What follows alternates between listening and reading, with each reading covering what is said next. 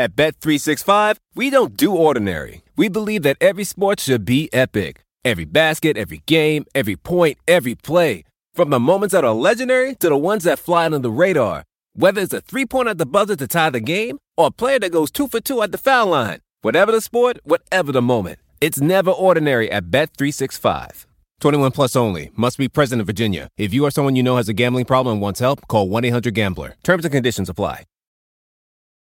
All right, welcome on to a post All Star break edition of the Hollinger and Duncan podcast. We have much to discuss today. We got to get into the NBA 75, which was definitely awesome to see during All Star weekend. I took a break from my vacation to at least watch that ceremony because uh, I thought that was really cool. But uh, of course, it wouldn't be us if we didn't quibble with uh, some of these selections. And John created his own metric based scoring system, which he called creatively enough goat points. And so we're just going to talk about that, talk about some of the snubs, some of the guys we thought should have been on there, maybe that shouldn't have been on there uh, as well. But uh, you have a good All Star break. Uh, I did, and I actually there there was a little bit of like a genuine break there for me, but I had to uh, fly out to Utah today, so I'm, I'm broadcasting a game tomorrow on CBS Sports. So uh, on Thursday night, Brigham Young against Loyola Marymount. So that'll be fun. Yeah, Paul what Paul uh, Westhead still coaching there? Uh, he so they, a little bit ago they made some changes. So you know they've actually not been to the NCAA tournament since that team with Bo Kimble. Wow, that's crazy. Um, yeah, actually, you and I are in the the same time zone. I'm in. I am also in Mountain Time Zone in Montana right now. So, um, but I'm driving back on Friday. Yeah, let's uh, let's get to work here. Tell me about how what you. I mean, just we don't need to go through every single nut and bolt of the system you created, but what were some of the general principles that you were trying to honor when you came up with this? I was really trying to focus on high level accomplishments, things that would push a team toward championship equity, right? Were you one of the five best players in the league? Were you the MVP? Were you the finals MVP? Were, were you the caliber of player who could be the best player on a team that wins the championship? If not, which once you get out of the top say 40 to 50 guys it's pretty much if not you know could you could you have been the second best player on a championship team is it is it is it plausible that that you know you could be kind of the the second all-star caliber player on a great team and, and I don't mean the second best player on a championship team like Otis Thorpe was. I mean, like, can, could you be the, the second guy who's really carrying the weight of the team? Uh, on on a really good team. Uh, you know, were you making all star teams? Were your advanced stats at a really high level? Because basically, I mean, when you look at these when you look at the time frame and you look at the average kind of peak career length of even an all-star career, if you weren't considered one of the top five players in the league at some point, you probably shouldn't be on this top 75. I mean, maybe if you had extreme longevity, there's definitely a few guys where longevity makes a case for them. So like if you if you weren't, you know, all NBA multiple times, like, what are we doing here? Uh, so I, I think I think that really helped me actually because when I got sort of past the first 50 guys, when I was just writing this out on my own, this is why I created this in the first place, is because we were making our own list for the athletic. And after the first 50 or so guys, I just had a bunch of names written down and it was like Alex English or Joe Dumars. I don't know. like, you know, how do, how do I differentiate them? And, and so I tried to create a system for myself just to help organize my thought process. And then when I looked at it, I was like, okay, this is actually kind of decent. Let me refine it and try to uh, make it into more of a finished product. And I'm not saying it's the end all be all, but I, I, do think it's a it's a really interesting jumping off point for a discussion. Yeah, and you cited that uh, Bill James book back in 1985 that kind of talked about a few of the criteria that uh, you adapted from him are was he the best player on this team? Was he ever the best player on a championship team? Was his career over at 30? How many all star caliber seasons did he have? All NBA? Uh, are there players who have similar stats that are clearly in the top 75? That's sort of a, of a thing as well. But I think the biggest thing that uh, appealed to me is some of the stuff like was he the best player in the league at his position, all NBA first team, all NBA second team? Because if I were ever going to go through and do this, and maybe I will someday, I would want to go back and just rank my subjective top 10 players in the NBA for every year past, you know, probably like 1955 or something like that. Um, and I probably have enough knowledge from maybe like 1965 on just from like my own historical study and watching old games and that sort of thing, uh, to really get into that. But that to me, if you were never a top 10 player, I mean, you said top five, top 10 is, I think there are players on this list who were never even a top 10 player in the league, I would say on the NBA's list. Yeah. And those were yeah, we'll get into that, but those were egregious failures. I would agree. Yeah, and obviously the other thing you got to be on guard for too is is this guy just in there because of some bullshit narrative thing where that's really the only thing that holds up, right? Like, okay, you know, Magic Johnson, yeah, he played for the Lakers, okay, but he also, you know, won five championships and multiple time MVP and like clear top 10 player of all time. You know, if we're talking about someone on, uh, say, the uh, 1970 Knicks, uh, then maybe uh, yeah. All you've kind of got are these narrative factors of being in a big market on a team that's nostalgicized. Yeah, absolutely, and having a great nickname. um, so uh, let's get into it here. I mean, I think this to me, I, I, don't know. Do you want to concentrate on like the highest levels, or I think it's kind of more interesting at the bottom when we're talking about you know who should have been on the list, who shouldn't have been, because the object of the NBA 75 wasn't necessarily to rank these guys in order, but just to come up with a, a list of guys. So uh, should we start maybe with the, you know, who are this, the biggest snubs to you? And, and is there anything that kind of they have in common?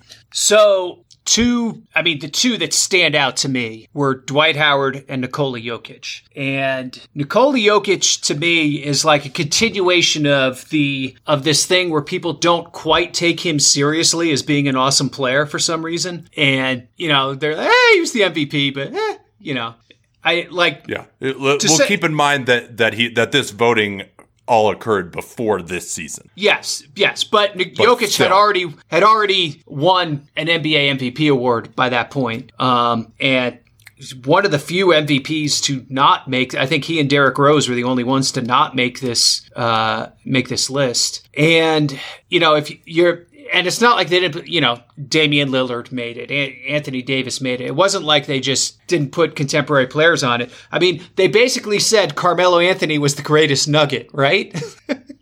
Because they put him yeah, on the list yeah. and not and not Jokic or or Alex English actually. Um, and so that that was a little bizarre. It, here's what I found really bizarre actually talking about Carmelo. I think Carmelo had a case to be on this list or a case to not be on it. Like, I don't think it's egregious that he was put on it. Um, but relative to Dwight Howard, that was really bizarre. Like some of these other choices, you get into gray areas where comparing different eras. You know, when you say like, all right, well, you know, maybe I don't think Dave Bing should have been on there, but there are people who saw him play who maybe thought he was better or whatever. Okay, fine.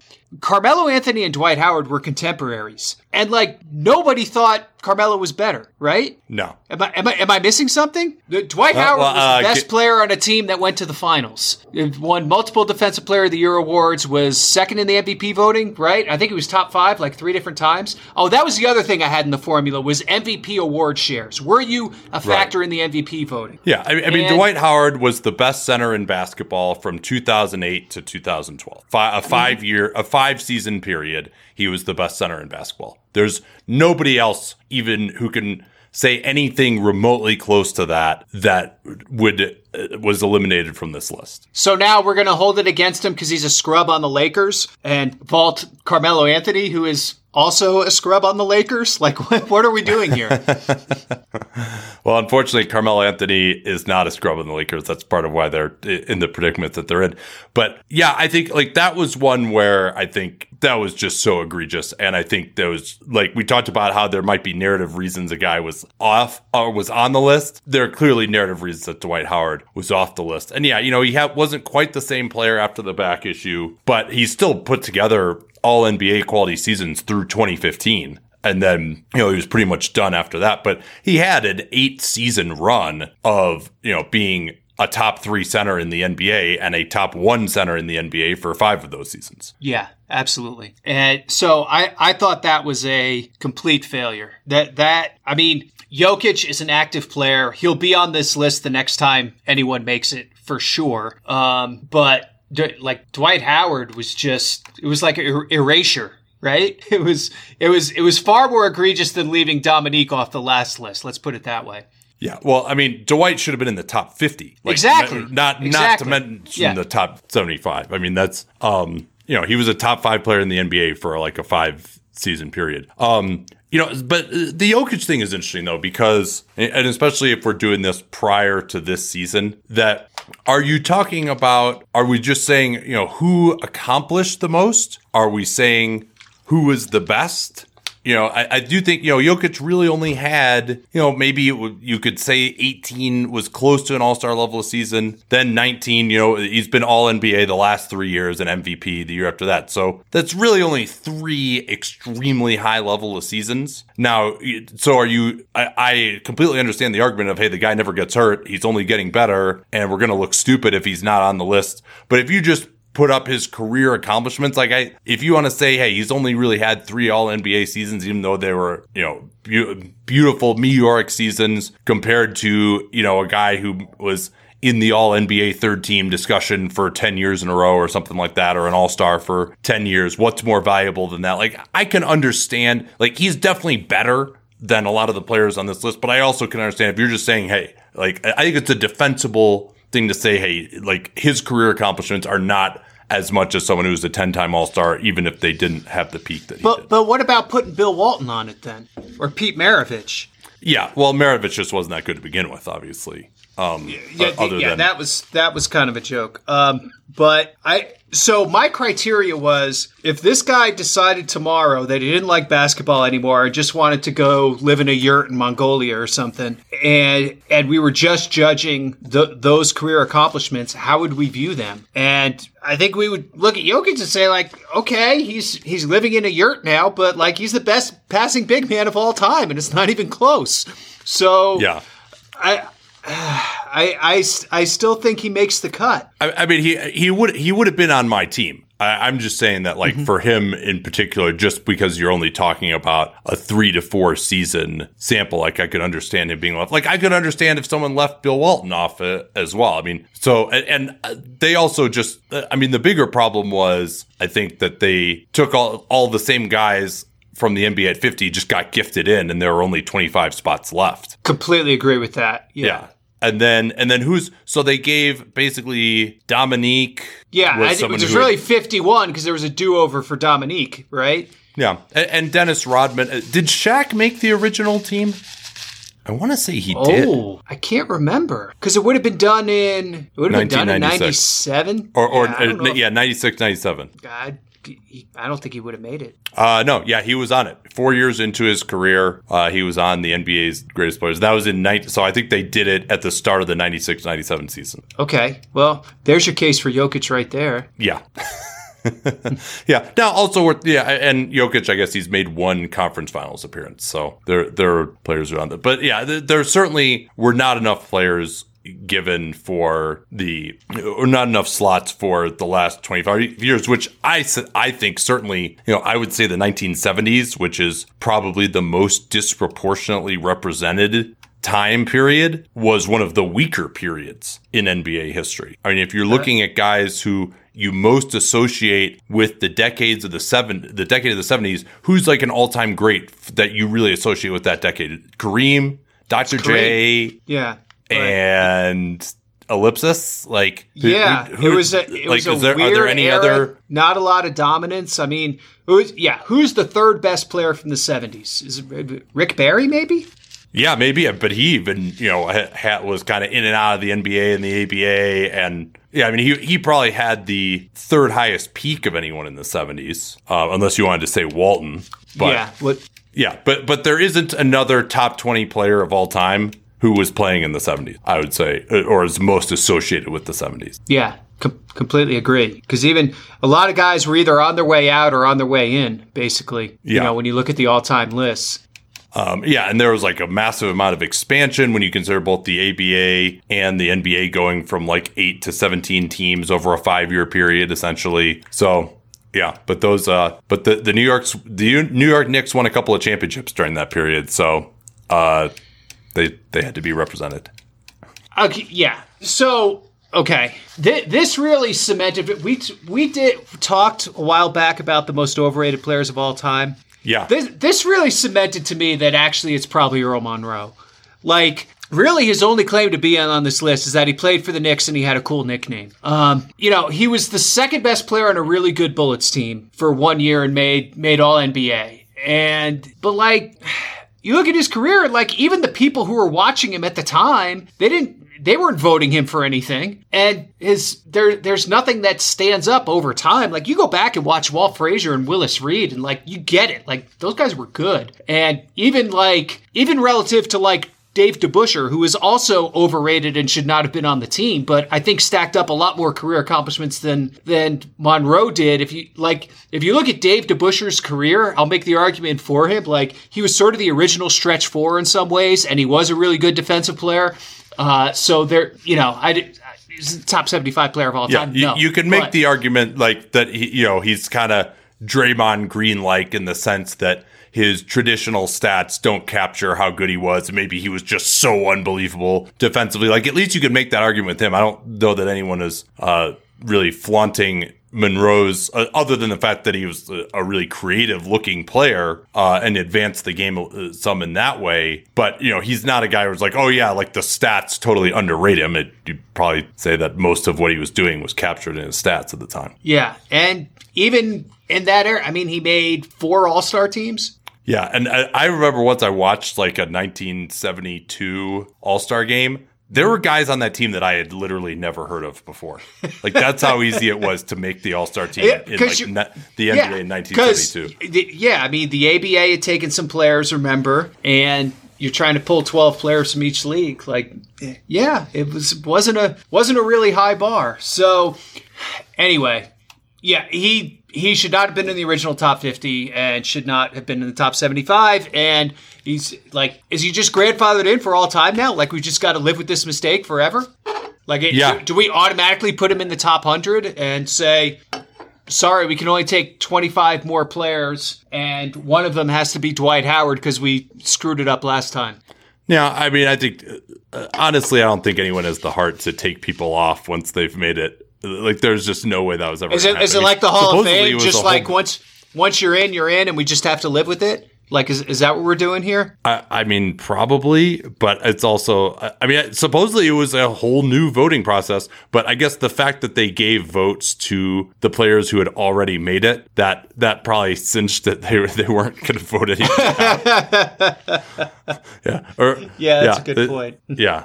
I remember after college, before I was going to move on to the next chapter of my life, my buddy and I went to Hilton Head, South Carolina to work some summer jobs and hang out. We had a great time, except for his car. His car was awful. We called it the POS. It was like a 91 Oldsmobile Cutlass Sierra. We're allowed to talk about Oldsmobile now that it's a defunct brand, right? Is that okay? This thing had the turning radius of a World War I battleship, broke down all the time, just a, a miserable vehicle to drive. And when customers are rushing to your store, you want a point of sale system that you can trust, not a real POS like my buddy's car. You need Shopify for retail. It makes it easy to accept payments, manage orders, and build relationships with customers. You can sell in person, backed by everything that you need to sell online. Track every sale across your business in one place. Know exactly what's in stock. Connect with customers in line and online. You can drive in person store traffic with plug and play tools for marketing campaigns on social media.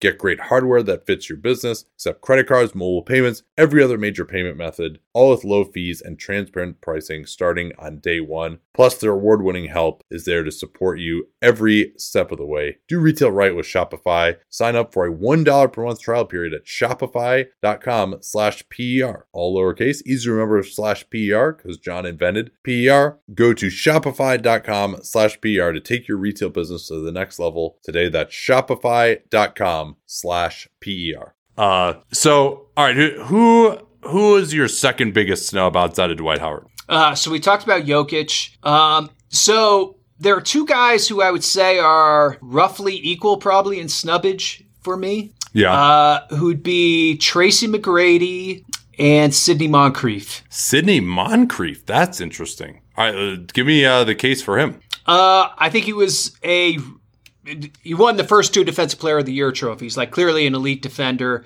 Um, was was not a great outside shooter, but was still probably the best player on a really good Bucks team that just kept running into the Sixers and Celtics in the Eastern Conference. Um, which I mean, but at their peak, the Bucks were good enough to sweep the Celtics with Bird and McHale and in, in a playoff series, and then run into Moses in the next round, so it didn't matter. Uh, so I think the fact that they fell short of making the finals all, all those times really cut into his legacy. He was playing in Milwaukee, so he just wasn't wasn't as known, but like he was he was a really good player who had a had a pretty long, productive peak, and I think he just kind of gets forgotten. Yeah, where did he fall in your rankings? He was 64th. Yeah. Yeah, I mean, I mean that's Mc, uh, yeah. McGrady, I could talk a little more about because I think he's another one like Dwight, where people focus on the ending a little bit, and so they shit on him because of that. But yeah, I mean, he was like, basically he was basically done at 27, right? I mean, from age 21 to 27, he made the All Star game every year. His uh, 2003 season, the one where they go up 3 1 in the 1st mm-hmm. round over the number one seeded Pistons and then end up losing is probably one of the all time great forgotten season, averaging 32 points a game in the dead ball era and yeah. shooting 39% from three on six attempts a game, which was a ton back then. And it was, I mean, he was, although, you know, the whole thing about him never getting out of the first round, like his numbers in the first round were always pretty damn good, especially in an, as an underdog, uh, getting them to that 3 1 lead. He was unbelievable yeah. Uh, in that. Um, you know, and had scored that on probably I think you know four or five points of true shooting above the league average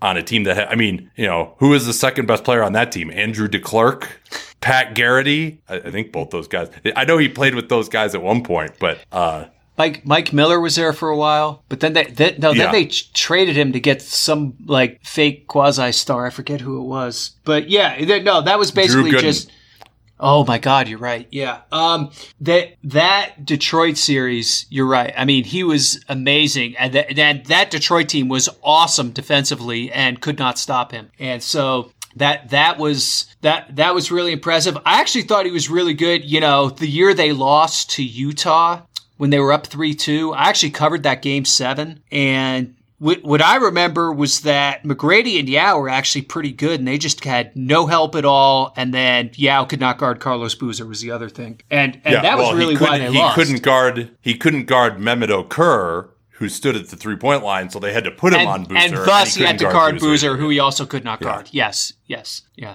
Yeah, um, no, that was. Uh, I mean, that, that, was. I mean, I, I still remember like in Game Seven, it was their last gasp, and there was this long rebound, and Yao just like wasn't fast enough to run it down, and I think that they got the Jazz got an offensive rebound and ran it out. They got uh, they got like four straight offensive rebounds on a possession within the last two minutes. I, re- I remember that very vividly. Yeah, and and that was one of them. You're right. Yeah, but but I mean McGrady uh, in all these playoff losses, you know, he's averaging over 30 points a game on like reasonable efficiency most of the time. Um, okay, so yeah, I, I would say McGrady too. I mean, because to me, you know, he had some seasons where he was a top five player, even in top 10, you know, probably from like 02 until 07, he was a top 10 player, I would say, and the top thing, five for a couple of those years. The thing that stood out to me, top eight in MVP voting six times. Yeah, there you go. Um, and, and I mean, I think, you know, if we look at Damian Lillard made it on as a modern player who, and I think he, Damian Lillard is better than some of the guys who made it on in the previous 50. But there are a lot of guys who I think in the modern era should have made it over Damian Lillard because Lillard doesn't have at least as of now, he hasn't played any more seasons than McGrady did. And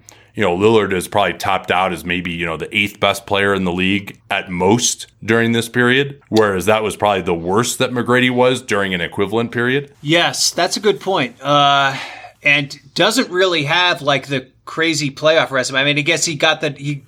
I'll take that back. He's got two knockout blows in the playoffs, but he, he's. Uh, you certainly you you think more about kind of regular season stuff with him because they'd never made like that deep, amazing playoff run. And the one time they got to the conference finals, right? You think about CJ in Game Seven against Denver. Yeah, no, I agree. Um, uh, well, although he he did have that shot, to, he was unbelievable in the first round against OKC. But yeah, yeah, um, he, the, he, had the two kill shots, right? The OKC game and the Houston game uh, from 2013, was it? Yeah, uh, 14. yeah, the uh, Ch- the Chandler Parsons switch. Um, so uh, who else then was a snub who should have made it over some of these other guys who are already on there? You think? This is where I got into the gray area because I was like, I I don't know if I'm gonna call this guy a snub, but it was like maybe should have got more consideration than he got. Uh, Chauncey Billups. Huh? That's interesting. Was he ever a top ten player in the NBA though? That is a tough one there. Uh, I think he had longevity. I think he played. I mean, he was a Finals MVP. Um, nearly won it twice. If Tim Duncan doesn't have a great fourth quarter in San Antonio, he wins it twice. I, I mean, does he have that much longevity? He basically was only good from like 03 to 09. Okay, I'm thinking about the back of his career. He didn't have longevity at the front of his career, I guess, because it took him so long to ramp up. Um, yeah, I mean, like the first six years of his career. I mean, there was a reason he signed for you know he's the best mid level signing ever probably, but there's a reason he signed for the mid level in Detroit after you know five, four or five years into his career, whatever it was. Yeah, I, I, I would not have. I mean, Okay. I think between like Pau Gasol and uh, Pau Gasol was Kyrie a guy I thought would. I really thought he was going to make it. Well, so I guess this is this is what it, it comes down to. I mean, if we really if we say, hey, you know what? Let's just say that this is just the 25 guys who didn't already make it. Like if that's if that's really what it is, they did a pretty decent job, right? Like if you absolve them of the sins of the past, I think the only one would have been probably Howard over Lillard for me. I'm not sure what other um, you know, and maybe Carmelo, McGrady over Carmelo. Yeah, That that probably or, or I mean, there's a lot of I would have put Gasol over Carmelo. I would have put. Mm-hmm. uh I mean, honestly, I think Paul George has been a better player than Carmelo. I would have had Kyrie. Paul over George. him. I he has a really interesting case for this. Like he's building up a lot of just little markers on his resume. He probably needs a couple more high end seasons to w- to where he'd really graduate into this group. Um, the the uh, the other guy to talk about, I think, is Alonzo Mourning. Yeah, that's an interesting one. Yeah, I mean, he again another guy who kind of. I mean, after like 2000, he was kind of done. But you know, that was due to the kidney issue, obviously. Um, but yeah, I mean, he was he was definitely you know a top eh, 10 to 15 player. I mean, one of the, one of the better defensive players during uh, that rock ball era. Yeah, yeah, and then uh, and then Chris Webber would be the other one. That's yeah, that's another interesting. I mean, he just made it to the Hall of Fame this year, right? Yeah. So- yeah, which is which is interesting because generally we're dealing with the the upper crust of the Hall of Fame class, right? Like every single person we're talking about is a Hall of Famer, or like wh- why are we even why are we even bothering uh, to discuss this person? And so, C C Webb should have been in the Hall of Fame right away. I I feel like, but. Yeah, his, Yeah, his it- place in the top seventy-five is a little, you know. It, again, Well, getting into guys where I'm all- where I'm like, yeah, you know, like I could, you know, I could argue it either way. I'm not really going to get super uh, feisty about it. Yeah, I, so this is an interesting part of it too, and I, I think this is something that's come up in this a lot uh, as I've thought about th- these questions of i- again, like how good were you versus accomplishment, and I am willing to give a little bit of a benefit to the guys who actually were there and produced at the highest levels and left really left their mark on in NBA history when it comes to championships. I always like the comparison I always come up with is KG versus Tim Duncan. I think there's a pretty decent argument that KG had the higher regular season peak than Tim Duncan. We know that the team around him was completely mismanaged, but we know that and it's very possible that KG might have performed just as well in playoff and final situations as Tim Duncan, but we know that Tim Duncan was able to do that because he did it. And we don't know that about KG. So there's just a little bit more uncertainty over KG and they, you know, Chris Webber versus say Chris Bosh, you know, it would be another kind of, I think, relatively similar quality of players. But Chris Bosh was there, and you know that was partially because he made the free agent decision to go to a team uh, with LeBron James and Dwyane Wade. But we knew that he was a- able to produce uh, during those periods. We also saw when he was the leading guy in Toronto, he put up some pretty good numbers there too. So I'm kind of, I do give a little bit of weight to maybe not as much as the you know rings crowd, but I do give like that's a bonus to put a guy over the top to me in the event of a tie. Okay. Okay. So Now- like that's why you know Gasol I would have I would have probably had in there Mm-hmm. as well. Um, Got to get some Grizzlies Draymond Green, yeah. too. Draymond Green Sorry, and? Klay Thompson are are interesting ones.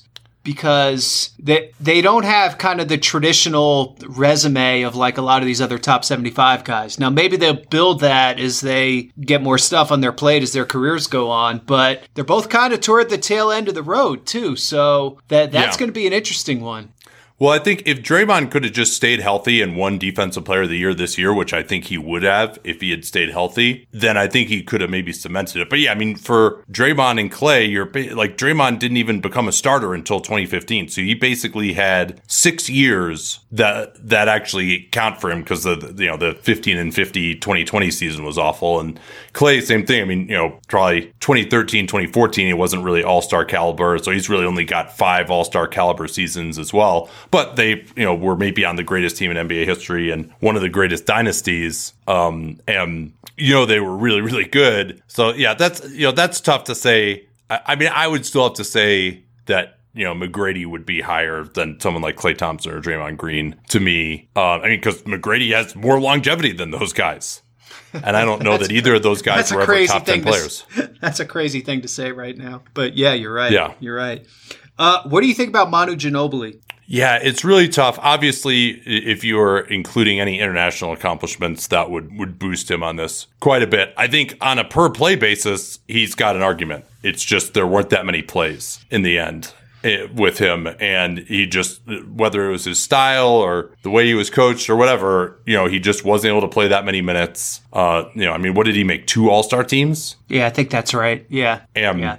and you know, I think there's an argument that he could have made more. Um, how many All NBAs did he have? It can't have been more Not than like not many. I mean, he did not fare well via goat points because of that. Even though his advanced stats were good, just his his pile of of of stuff that you accumulate, you know, just the All NBAs, the All Stars, whatever, just was a, a very small pile. Yeah, I would have had Tony Parker ahead of him probably. Um, even if you want to make the argument that Manu at his absolute best was better than Parker at his absolute best, but I think that Parker just played more and um, was a bigger part of what was going on for the Spurs longer into his career. Yeah, I mean, was was a more like consistent All Star, I would say. Uh, was a Finals MVP actually in the four game sweep Yeah. of Cleveland.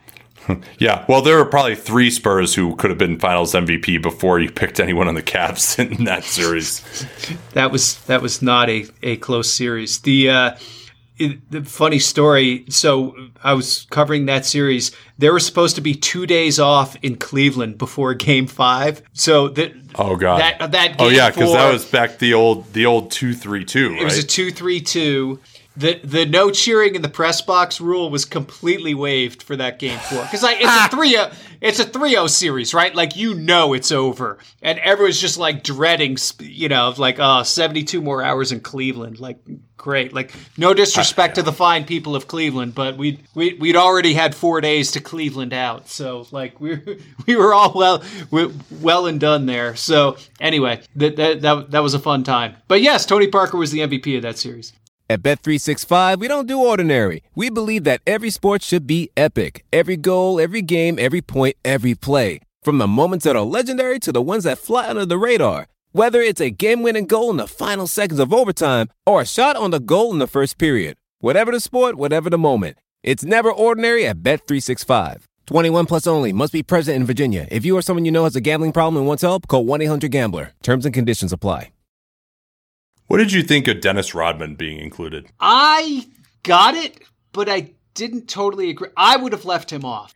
Yeah, uh, to me, again, it's just one of these things that you know. What is the point of this list, right? Where I I mean, you did a, a feature earlier this year. You concluded that he was the greatest rebounder of all time, right? Yes. Yeah. And so that is a pretty core skill. He was also a great defensive player. He also won five championships, which is a, big part of it as well. So I, you know, it's kind of like, yeah, we don't, we don't necessarily like the, I, it kind of makes more sense for me for him to be in the Hall of Fame than on the top 75 list. Like the Hall of Fame, you can kind of, you've got like a few more spots to fuck around with than on the top 75. But, you know, again, like Dennis Rodman didn't have a ton of longevity, you know, basically probably like 87 to 98. And, you know, also had some teams that he torpedoed due to his antics as well, like in The San 90, Antonio. 95 San Antonio, which actually that was his best regular season, I think, of, of, of all his seasons. But yeah, he completely torpedoed that team in the conference finals. So, well, him and Hakeem Olajuwon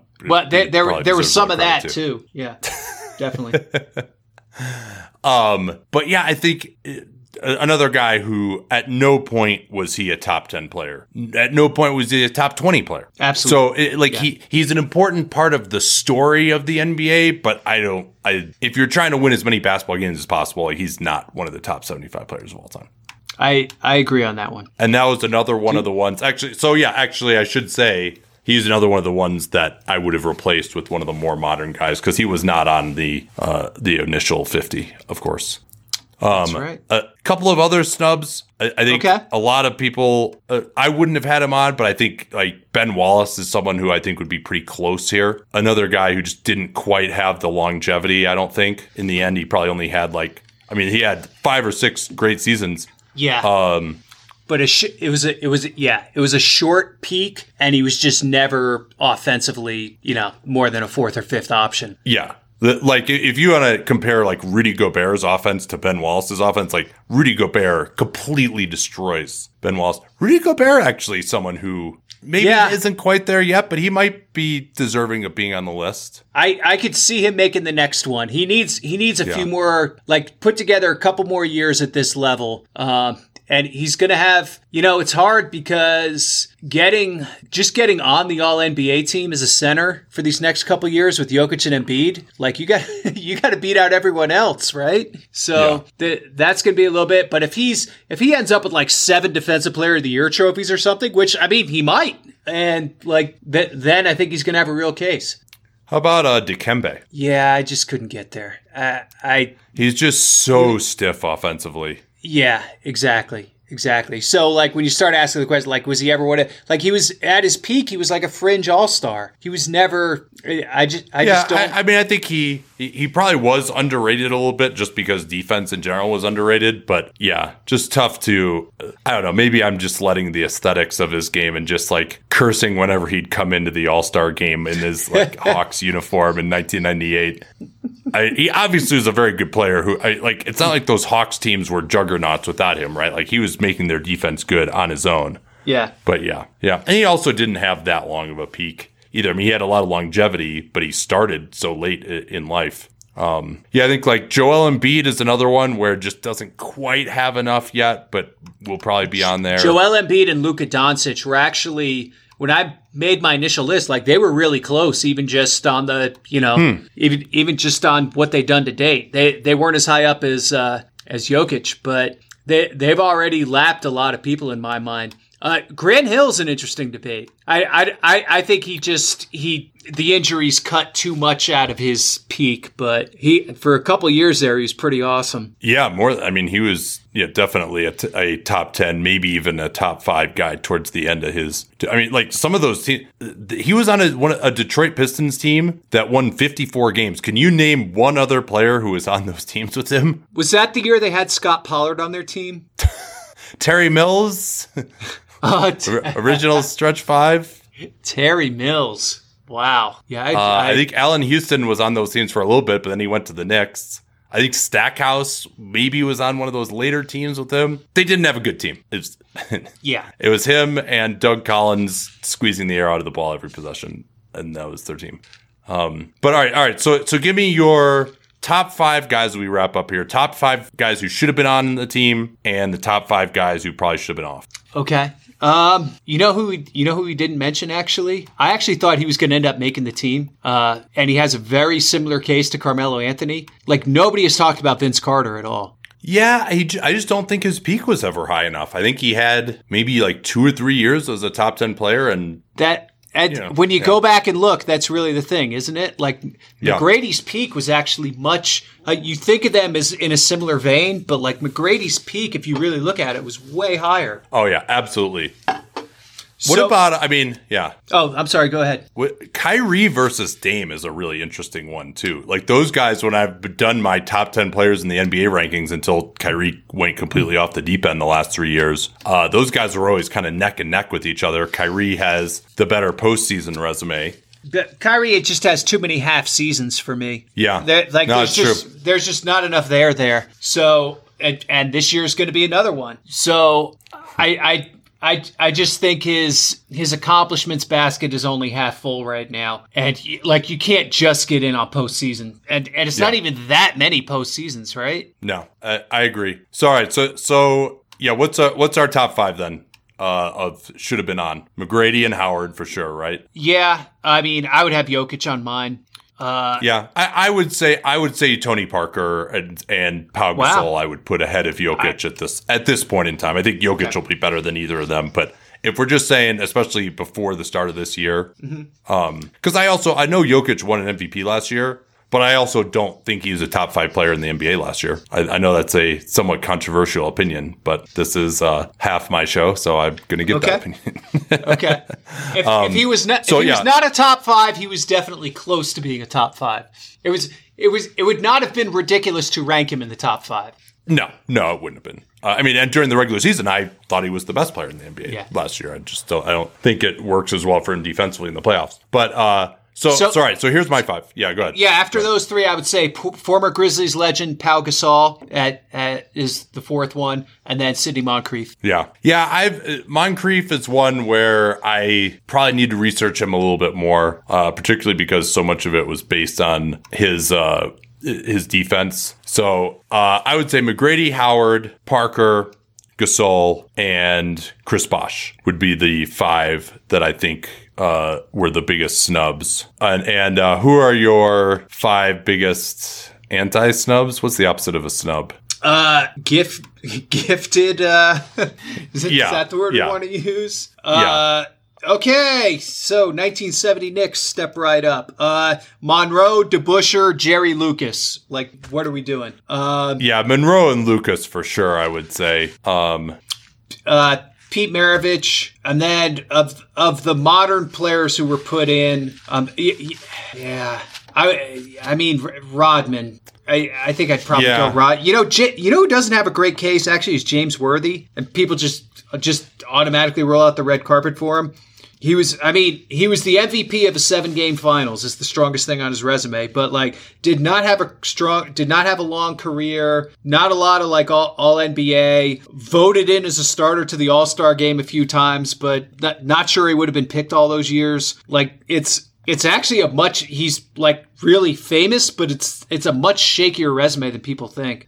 I mean, yeah, like there are probably, I would say, 10 of the old players that I would love to put new guys on for instead. Um, you know, Dave Bing was kind of a questionable one for, for me too. Dave, but I would say, yeah, but- Dave Bing and Lenny Wilkens. I thought of the guys from the '60s. Those Yeah. were the two that were like, yeah, I don't know about that. Yeah, I mean Lenny Wilkens was like a nine-time All-Star or something like that. But uh, also, I, I don't recall anybody being like, "Yeah, man, Lenny Wilkens was just dominating. Like his, his game was unbelievable." Like you, you don't hear those sorts of uh, those sorts of pains to him. Um, Yeah. But yeah, I mean, I, I would have, you know, Jokic, Draymond, eh, Klay Thompson is kind of a little dicey. Kyrie, I mean, Chris Bosh, I think all these guys, you know, Carter is kind of on the borderline. I'd say Ginobili is ahead of a lot of these guys too. But uh, if I have to give my five, yeah, I'll say the the three next: Monroe, DeBusschere, and Lucas. Rodman, God, I want to say Robert Parish so badly. I actually, just- yeah. I actually, the more I did this, I, I thought I was going to end up being completely anti-Parish making it, and the more I did this, the more I got kind of got on the side of like he probably just gets in there. Um, did did actually have a year where he factored in the MVP voting and was and was all NBA. Uh, was a huge part of multiple awesome teams. Played for a really long time. Like he has just enough on his resume where I'm actually okay with him being in the 75. Yeah, just watching him play offense, I just am like, man, this guy was an all NBA player. just he was so Baseline spin. So incredibly stiff. Baseline spin. Uh, he did have an incredibly high release on his turnaround jumper. It was crazy. Uh, yeah. and- and- And ju- it was just yeah. all wrist. Yeah. Um, but yeah, it's uh, he, he and Pau Gasol are right up there for least exciting dunkers of all time. Just like, like so many, like so many of those bird passes. Like, can you just cut it off right when the guy receives the pass? Like, we don't need to see the finish. but he was also really good defensively. They had some great defensive teams as well. He was a big part of that. Like I, I can't in good conscience actually say that he shouldn't be on there, but uh, he would not make my all aesthetic 75. Let's put it that way. fair, fair. All right. So I, so I need a fifth. I think I'll probably I'll probably go with Dave Bing on that one, especially not someone who ever really figured it all in, in the postseason either. Yeah. Um. All right. Well, this was fun. Yeah. Let's uh let's rule team out of the playoffs. Okay. Have have I have I ruled out the Orlando Magic yet? uh, yes, I actually have ruled out two X next to the Magic uh, on our sheet here. Uh, we last did this on February 2nd, so it's been a few weeks now. Okay. Uh, I ruled out Sacramento. You ruled out Indiana. We have all the same teams, except I have Portland ruled out rather than Indiana. You have not ruled out Portland yet. Huh. So I'm. I mean, Portland is what like three games ahead in the for the tenth seed right now. Although yeah, although they just that, yeah. Hey, hey, Joseph. Hey, Jusuf. Yeah, I, I I, th- I think your foot. I think your foot hurts. No, no, no, it's fine. No, no, no, no, no. I think your foot hurts. Yeah. yeah, I mean, they could theoretically still extend him before the end of the season. That's it wouldn't an shock me to see that. That is an interesting one. Uh, but it, it seems fait accompli that he's going to be back there next year. I mean, to, at this point, they, are just going to have no tall people at all if he leaves. Like, I just don't see how it works, even with cap space yeah. or whatever. Is Zach Collins still on their team? That's no, he's a uh, he's a yeah.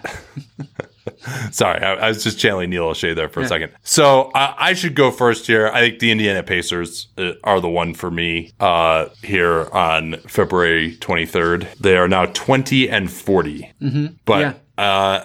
I, am interested to see where you go here because uh, I mean Portland is pretty close to the 10th seed, but then I mean the other thing that you have too is like you know they're not going to get out of the 10th seed, whoever this 10th seed is. You would think seems seems so ve- seems very unlikely, right? But you you still don't like that puncher's chance of the one game playoff, right? So uh, I'm actually going to go in a different direction. Uh, start spreading the news. I'm knocking out the New York Knicks. They are nine games under 500. They are about to play a murderer's row of schedule. They just shut down Kemba Walker for the year. Uh, I, I just think they're already in kind of blame mode and, and figure out next year. Uh, I, I just have a hard time seeing them even getting to 10, given that I mean, I mean, I think Atlanta's going to end up over 500. Charlotte, I, I, have trouble seeing them ended up too far below 500. So you're you're asking the Knicks to go 16 and seven in their last 23 games just to get to 500. Like they're not doing that. It seems rather unlikely. At Bet365, we don't do ordinary. We believe that every sport should be epic. Every basket, every game, every point, every play. From the moments that are legendary to the ones that fly under the radar. Whether it's a three pointer at the buzzer to tie the game or a player that goes two for two at the foul line. Whatever the sport, whatever the moment. It's never ordinary at Bet365.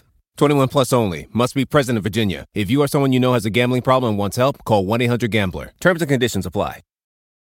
But let's talk about this. This is a good chance actually to do a little post mortem on them because you know, Kemba Walker now is not going to play the rest of the year. It sounds like he's going to be traded almost certainly in the off season. I I presume they tried to trade him at the deadline and just couldn't. And it's not like they have a ton of other point guards available. I think, uh, you know, maybe Thibs was still playing him, but now they want to see whether Quickley could be a point guard. Um, you know, I think that's something that they need to figure out potentially as well. But uh, I mean, I guess my first question to you is is Tom Thibodeau the coach of this team next year? I I'm starting to feel like maybe not, and and that was one of the things I wrote about earlier this week. Is just when when a team starts looking for a scapegoat, it's because they think they're going to need one, right? and, and I mean, this is just inevitable. It's the way the league works, unfortunately. Like I think Thibodeau, for whatever his weaknesses are, like the Knicks should not be shocked where they are in the standings. If you just if you just told them before the year Julius Randle is going to regress to just be like a completely average player again, then you just had a roster of all like on a scale one to ten, their roster is just all fives, right?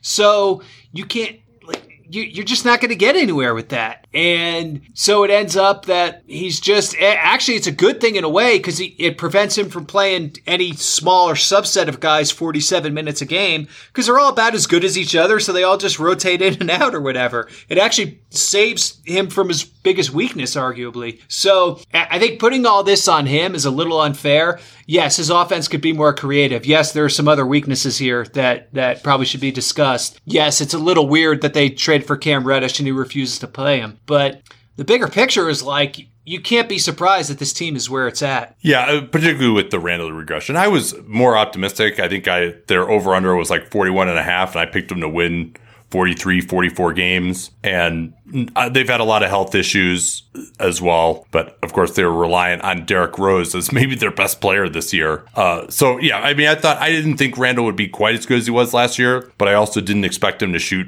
27% from three after 42% last year. And exactly. like his, I mean, he can't, he won't even take a, like a mid post isolation jumper anymore. Like he can't make, he can't hit anything from mid range and he can't, his numbers for mid range were, you know, like 41% or something last year. But now he's like, you know, you, you can't even have him taking that shot anymore this year. It's so bad. So uh, that regression is probably not Thibodeau's fault. They are, I mean, you can complain about the offense and it is quite station to station, but they are taking a ton of threes this year, a lot more threes than they took last year. You hoped that the personnel would get them there. And you know they've had they've had a lot of injuries at center. That's a big part of what uh, Thibs relies on defensively. But uh, I think more so the RJ Barrett sprained ankle, the not playing Reddish. Like all the things that have haunted Thibodeau in Chicago, it's starting to feel like just the same shit again on repeat. Yeah, absolutely. I, and I, I can't dispute that either. Um, so I I actually like I'm of two minds on this because I don't really think he's the right coach for this team. And at the same time, I don't think blaming him really solves the things that ail them either. Yeah, and, and honestly, like I, am I thought their offseason was okay. Maybe it was a year too long on Fournier, but the rest of their deals were only two years. They weren't. I mean, it's not like they were going to be like knocking it out of the park with cap space this offseason, like signing those guys to two year deals. It's not the end of the world. They're still tradable. They've drafted reasonably well since Leon Rose came yeah. in. I just never really understood the Thibodeau hire, but I mean, you should have understood what you're getting with Tom Thibodeau. Like you've made that point, especially given how you know the CAA connections and all that. Yeah, and I mean they set themselves up with those decisions they made to basically be an average to you know whatever team this year. I hope they thought they'd be better than this. I think because they thought Randle would be better than this, but it was basically still like Julius Randle and a bunch of average players. And let's see if that's good enough to lure another star to the Big Apple because we don't have one right now. Right? That that's the whole logic. Yeah.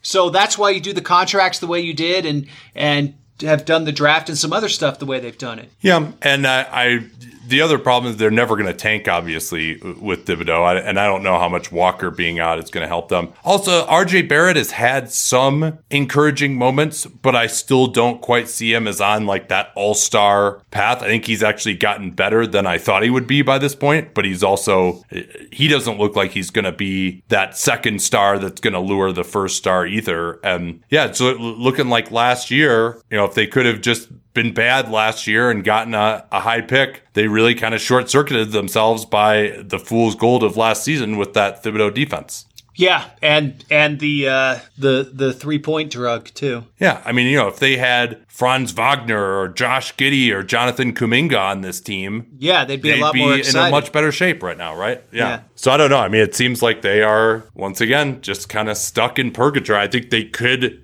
have been a little bit better of a team this year, but you know they were never going to be a threat. And so I like the, the but you're right. I mean, the, what the plan is right now, I just I don't know. Hope for some lottery luck this year, I guess. I, I still think that they set themselves up to trade for an unhappy star. So that's what they're hoping happens either this summer or at the next trade deadline. Yeah, and I think there's been reporting that Lillard is no longer enamored of them because uh, he'd go there and they probably would be about the same team as Portland is.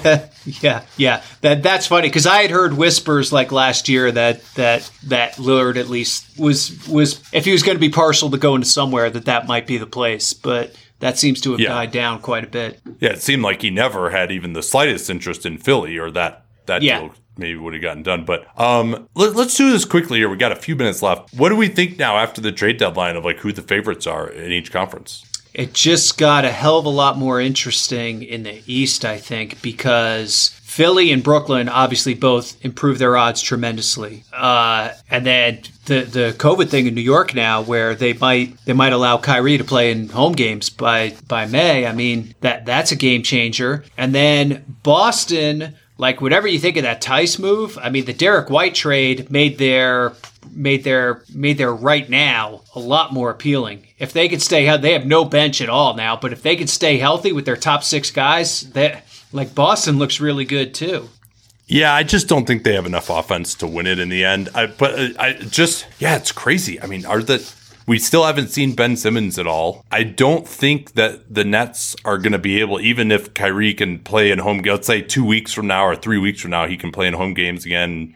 KD comes back, I still don't think they're going to be able to avoid the play in. I think the uh, that top six is just too far ahead of them. So yeah, I, I mean, I do think that uh, maybe the Nets are the favorite, but you know, I don't know how they guard Giannis either. The Bucks, like their depth is a problem. This Connaughton injury is an issue for them. Hopefully he'll be back, but their defense, really, their defense without Brook Lopez is not the same.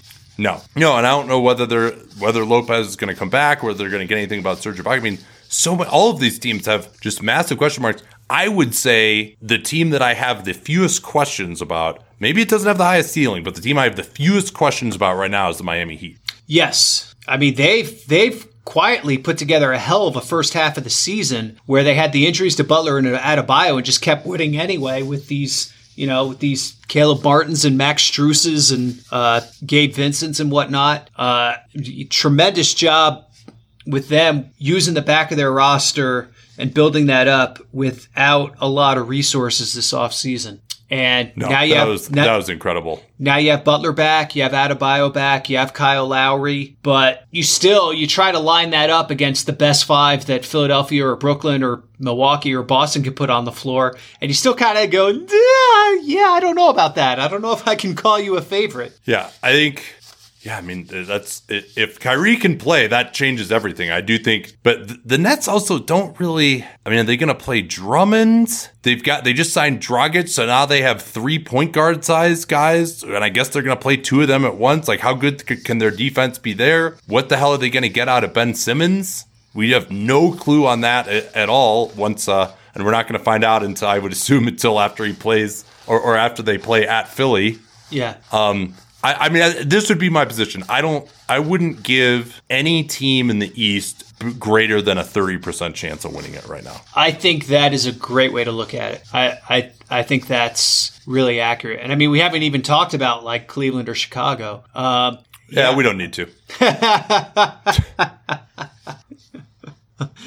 yeah, I it's it's just so wide open. And yeah, I, I could see either of those teams maybe winning a round. I just don't see them. I'm not completely dismissing them, but I, so so give me give me your power ranking in the East right now. Maybe yeah, not it's, a. It's hard. It's it's really hard. I'm gonna say Heat I'm gonna I'll I'll give Miami the the one spot because they're probably going to be the one seed, and I do think the fully healthy version of that team is very good. So I'll give them the one spot. I think Brooklyn still has a lot of questions. Like you know, Kyrie gets hurt all the time too. You're right. We don't know what Simmons is going to be. The back end of that roster is bad. Like it's just bad, and and we saw it during that eight game losing streak. Yeah, they so, have no three and D players whatsoever. Like you, it's really hard to win a championship without anybody like that. Yeah, or they, get they, to the finals even. Yeah, would like if Kessler Edwards is one of the guys you're counting on. That's yeah, that's that's a tough one. I would I I might make uh I might make Boston the two seed. You, you might make who the two seed? Boston. I don't know, but that's oh, a tough one too because they just they because they this thing with them is they run into Giannis and they have nobody who can guard Giannis, right?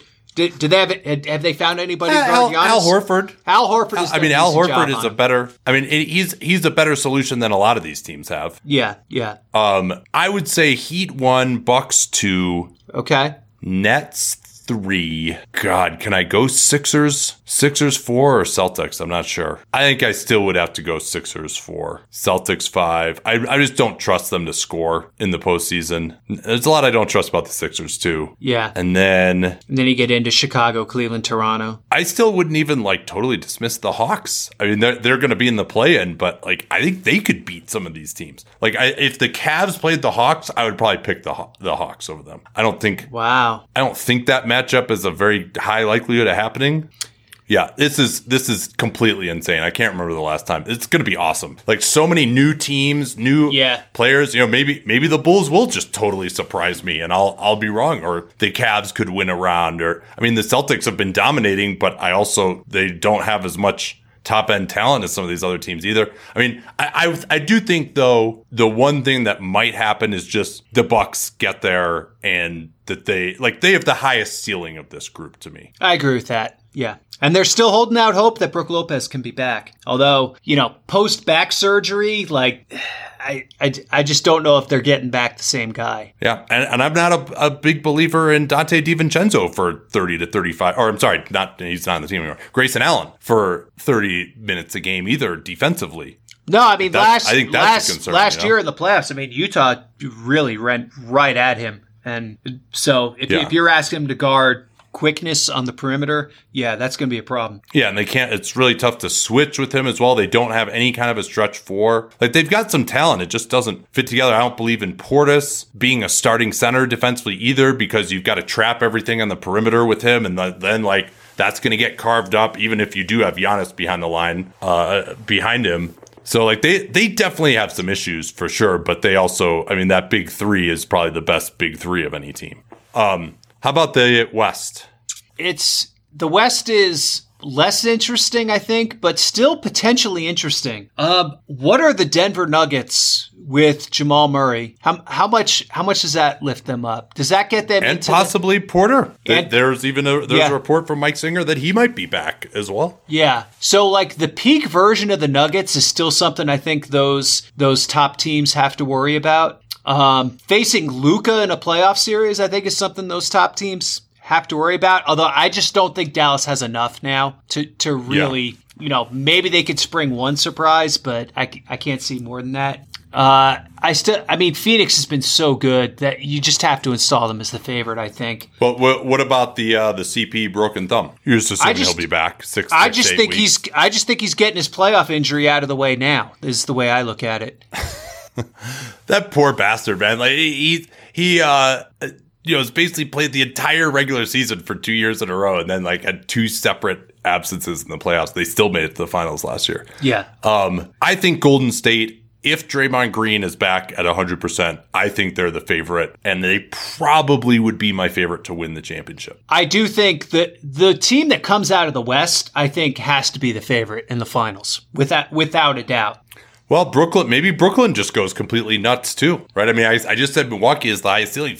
I mean, I sh- probably shouldn't have even said that. Brooklyn might have the highest ceiling if they can like get everything together. With uh, uh, also, like Kyrie hasn't actually been that good this year. That's also noteworthy. He was unbelievable last year, so maybe I mean maybe it's kind of tough to only play twenty five percent of the games in the season. Maybe it's tough to get in a rhythm, but um, Do you believe in Utah? more so than I think most people at this point. Uh, the Ingles loss hurts, but maybe not that much. And they've been exactly what they're supposed to be this year when Mitchell and Gobert are healthy. Yeah, yeah. Um, know, I mean, like if if it were Jazz Grizz, although those teams seem unlikely to match up with each other, you know, I might pick the Jazz over them. Mm-hmm. Like I, Jazz, Nuggets, Mavs, like the, those three teams, whoever's in the four or five. And then, you know, I think I would give if the Grizz are three, like that. Actually, I think that's going to be a really interesting fight between the Warriors and the Grizz. Not necessarily for home court in the second round, but to avoid having to play a really good team in the first round. I think Yeah. that's going to be the bigger part of that. Yeah. Although, I mean, there's a chance you get to two and you end up playing a seven seeded Clippers team with Paul George and Kawhi Leonard. Although I, I think that's unlikely at this point. I don't think Kawhi Leonard's coming back. Yeah, I, I mean, I don't think Paul George is coming back either. They're He's been out for supposed like to announce. months. They're supposed to announce something next week, but they, they there was something. There were rumors that it wasn't looking good with the elbow. Now I, I'm getting the the smoke signals seem to be that maybe there's a little more optimism, but I think we're going to know more. Hmm. They were supposed to announce something, I want to say, in the next couple days. So yeah, no, I think that's right. I think they said reevaluation on like the 24th or something. Um, but yeah, I think that like that's the biggest thing for me because uh, I mean, as good as the Grizz have been, I would say Grizz, Jazz, Nuggets, Mavs. I think any of those teams could beat one another. But if the Grizz can get out of the three seed into the two, then I think I do think the Warriors are better than the Jazz, Nuggets, or Mavs, but I think any of those teams could beat the Warriors. But I think the Grizz would be in a real dogfight in the first round. I know they've been better than all those teams, but those teams have more experience than they do. Well, it's it's a question of experience, and then it's a question of the Grizzlies' depth advantage just evaporates in the playoffs because you don't play your depth guys. So the Grizzlies still have star power too with Ja, don't get me wrong, but like one of their big advantages that has been a wind at their back the last three regular seasons go- goes away. So they have to it's it's just going to be a little a little more of a slog for them. And Dallas especially has shown when they play Memphis, like they they have figured out how to frustrate them and just make it station to station, no running game. Everything's just in the half court, and it stresses Memphis's shooting and and show some cracks. All right, so who's your pick to win the championship right now? I, I would still I still think everything f- favors Phoenix. I certainly would take the field over any individual team, but if I had to pick a team, I think there's too many injury questions about Golden State right now with with Draymond and Klay and Phoenix just when they have their top 4 guys on the court, even though they don't have one super duper stu- super duper star. It is just so tough to beat. I, so I'm, I'm going to say Phoenix. Yeah, I'm going to go with Golden State, but again, I, that's contingent on uh, Draymond Green and, and everyone else, of course, being healthy. And yeah, Steph's slump has been a little bit disturbing uh, as well. But um, you know, I think just the Warriors have matched up pretty well against the Suns, even when they didn't have their full team this year. So I'm I'm kind of basing it on that uh, to some degree. I think I think and I would say a matchup advantage. I would say those two but teams I, are like a clear cut above everyone else as far as as far as the championship board looks to me. Yeah. All right. Well, this is going to be interesting. I'm I'm really looking forward to this year. I just hope I'm like kind of worried that the next devastating injury news is going to drop, but finding out it seems like we almost have a brand new season with a lot of these teams. So I'm going to be watching the end of the regular season really closely. The play-in stuff is going to be awesome. So I'm really looking forward to the next four months or so. It's going to be awesome. Uh, hopefully you agree the same about our show. Yeah, go ahead. What were you saying, John? All right, that will do it for this post All Star edition of Hollinger and Duncan. We'll be back next week, but we're going to do a different format in terms of the live show. We're actually going to have a separate live show on Spotify Green Room. That's going to start at 3 Eastern, 12 Pacific, and go for an hour. So we're moving over to Spotify Green Room. The pod will come out separately, but then we're going to do a full hour of Q&A on Spotify Green News. So we hope that you will join us there at 3 Eastern, noon Pacific on Wednesday. At Bet365, we don't do ordinary. We believe that every sport should be epic. Every basket, every game, every point, every play. From the moments that are legendary to the ones that fly under the radar. Whether it's a three-pointer at the buzzer to tie the game or a player that goes two for two at the foul line. Whatever the sport, whatever the moment, it's never ordinary at Bet365. 21 plus only. Must be present in Virginia. If you or someone you know has a gambling problem and wants help, call 1 800 Gambler. Terms and conditions apply.